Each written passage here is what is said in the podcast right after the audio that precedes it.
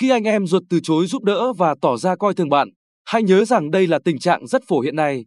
Gặp được người anh em như Thạch Xanh thì ít, còn Lý Thông thì đầy. Nên bạn cũng không nên quá đau buồn, thất chí. Hãy tìm tới sự giúp đỡ từ cha mẹ và người ngoài xã hội. Thông thường, khi gia đình bỏ rơi bạn thì sẽ có những ân nhân xuất hiện giúp đỡ bạn. Chỉ cần bạn cố gắng giữ vững tinh thần, sức khỏe ổn định thì sau cơn mưa trời lại sáng. Còn về phần người anh em chúng ta, họ có hai lý do khi hành xử như vậy.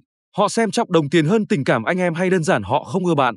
Dù lý do nào thì chúng ta cũng không thể nào tác động được vì thứ nhất, bạn đang ở thế yếu và thứ hai, lời nói phải trái cũng chả thể khiến họ hiểu ra vấn đề khi lợi ích và lòng thù ghét đã che mở mắt họ. Việc duy nhất bạn có thể làm là chấp nhận, bỏ qua và lo việc của mình. Hãy chấp nhận bạn có những người anh em không đáng mặt anh em như vậy. Hãy bỏ họ qua một bên và đừng quan tâm tới nữa.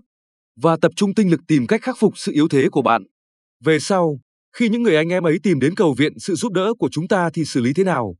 Thấy chết, tất nhiên phải lao vào cứu nhất là những người cùng máu mủ ruột già. Việc trước đây họ bỏ mặc bạn cũng không thay đổi thực tế là bạn chỉ có vài người anh em trên cuộc đời. Nên cứ cứu họ cái đã, còn việc họ tệ bạc với bạn lúc trước hãy để tính sau. Khi anh em chúng ta đã vượt qua nguy khốn, nếu họ biết điều và ăn năn hối lỗi, hãy rộng lượng và bỏ qua chuyện cũ. Chúng ta lại trở thành anh em một nhà đoàn kết một lòng yêu thương tương trợ nhau. Ngược lại, khi họ tiếp tục lối sống thiếu suy nghĩ và vô ơn như trước, bạn cứ mặc kệ họ. Việc cứu người đã xong, chúng ta cũng không cần nấn ná để chờ trả ơn làm gì, cứ trở về cuộc sống của chúng ta.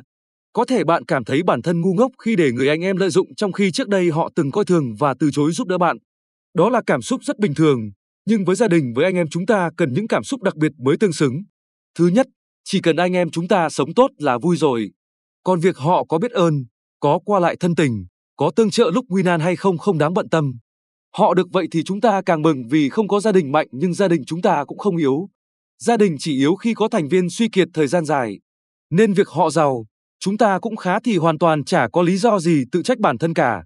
Thứ hai, chúng ta sống tình cảm nên việc chịu thiệt lợi ích cho anh em cũng là điều đáng làm. Chỉ cần anh em chúng ta không còn khó khăn nữa, hy sinh lợi ích cá nhân cũng xứng đáng.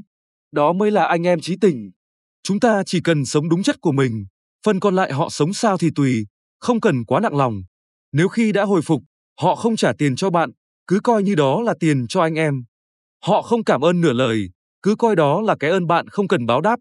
Nói chung, cứ sống tốt phần chúng ta là đủ rồi, không cần trông mong anh em chúng ta đáp lại. Khi sống với tâm thế như vậy, bạn sẽ rất nhẹ lòng. Bạn không cảm thấy căm giận hay thù hằn gì khi anh em quay mặt làm ngơ và coi thường thế yếu của bạn. Bạn cũng không phải trở thành con người vô tình như họ khi đồng ý cứu giúp họ lúc tình thế hiểm nghèo. Bạn cũng không phải buồn giàu thất vọng khi họ tỏ thái độ vô ơn. Bạn cũng không ôm cục tức khi họ không trả tiền. Và cuối cùng, bạn cũng không cảm thấy ngu ngốc khi tương trợ họ. Là một người anh em tốt, hãy cứ giúp đỡ hãy cứ hỗ trợ mỗi khi anh em chúng ta cần. Nhất định sẽ có ngày họ nhận ra cách sống sai lầm của mình và trở về cầu mong sự tha thứ của chúng ta. Tóm lại, dù có bị từ chối và coi thường, bạn cũng không nên lấy đó làm thù. Thù anh em trong nhà thì chả có gì hay ho cả.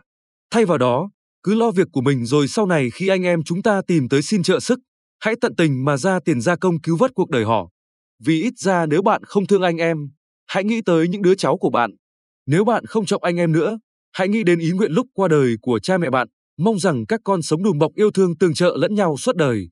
Đó cũng là điều chúng ta sẽ nói với con cái chúng ta nên ngay từ bây giờ. Hãy làm gương và trở thành một người anh em rộng lượng và trí tình trí nghĩa. Chúc anh em các bạn luôn khỏe mạnh và thành công.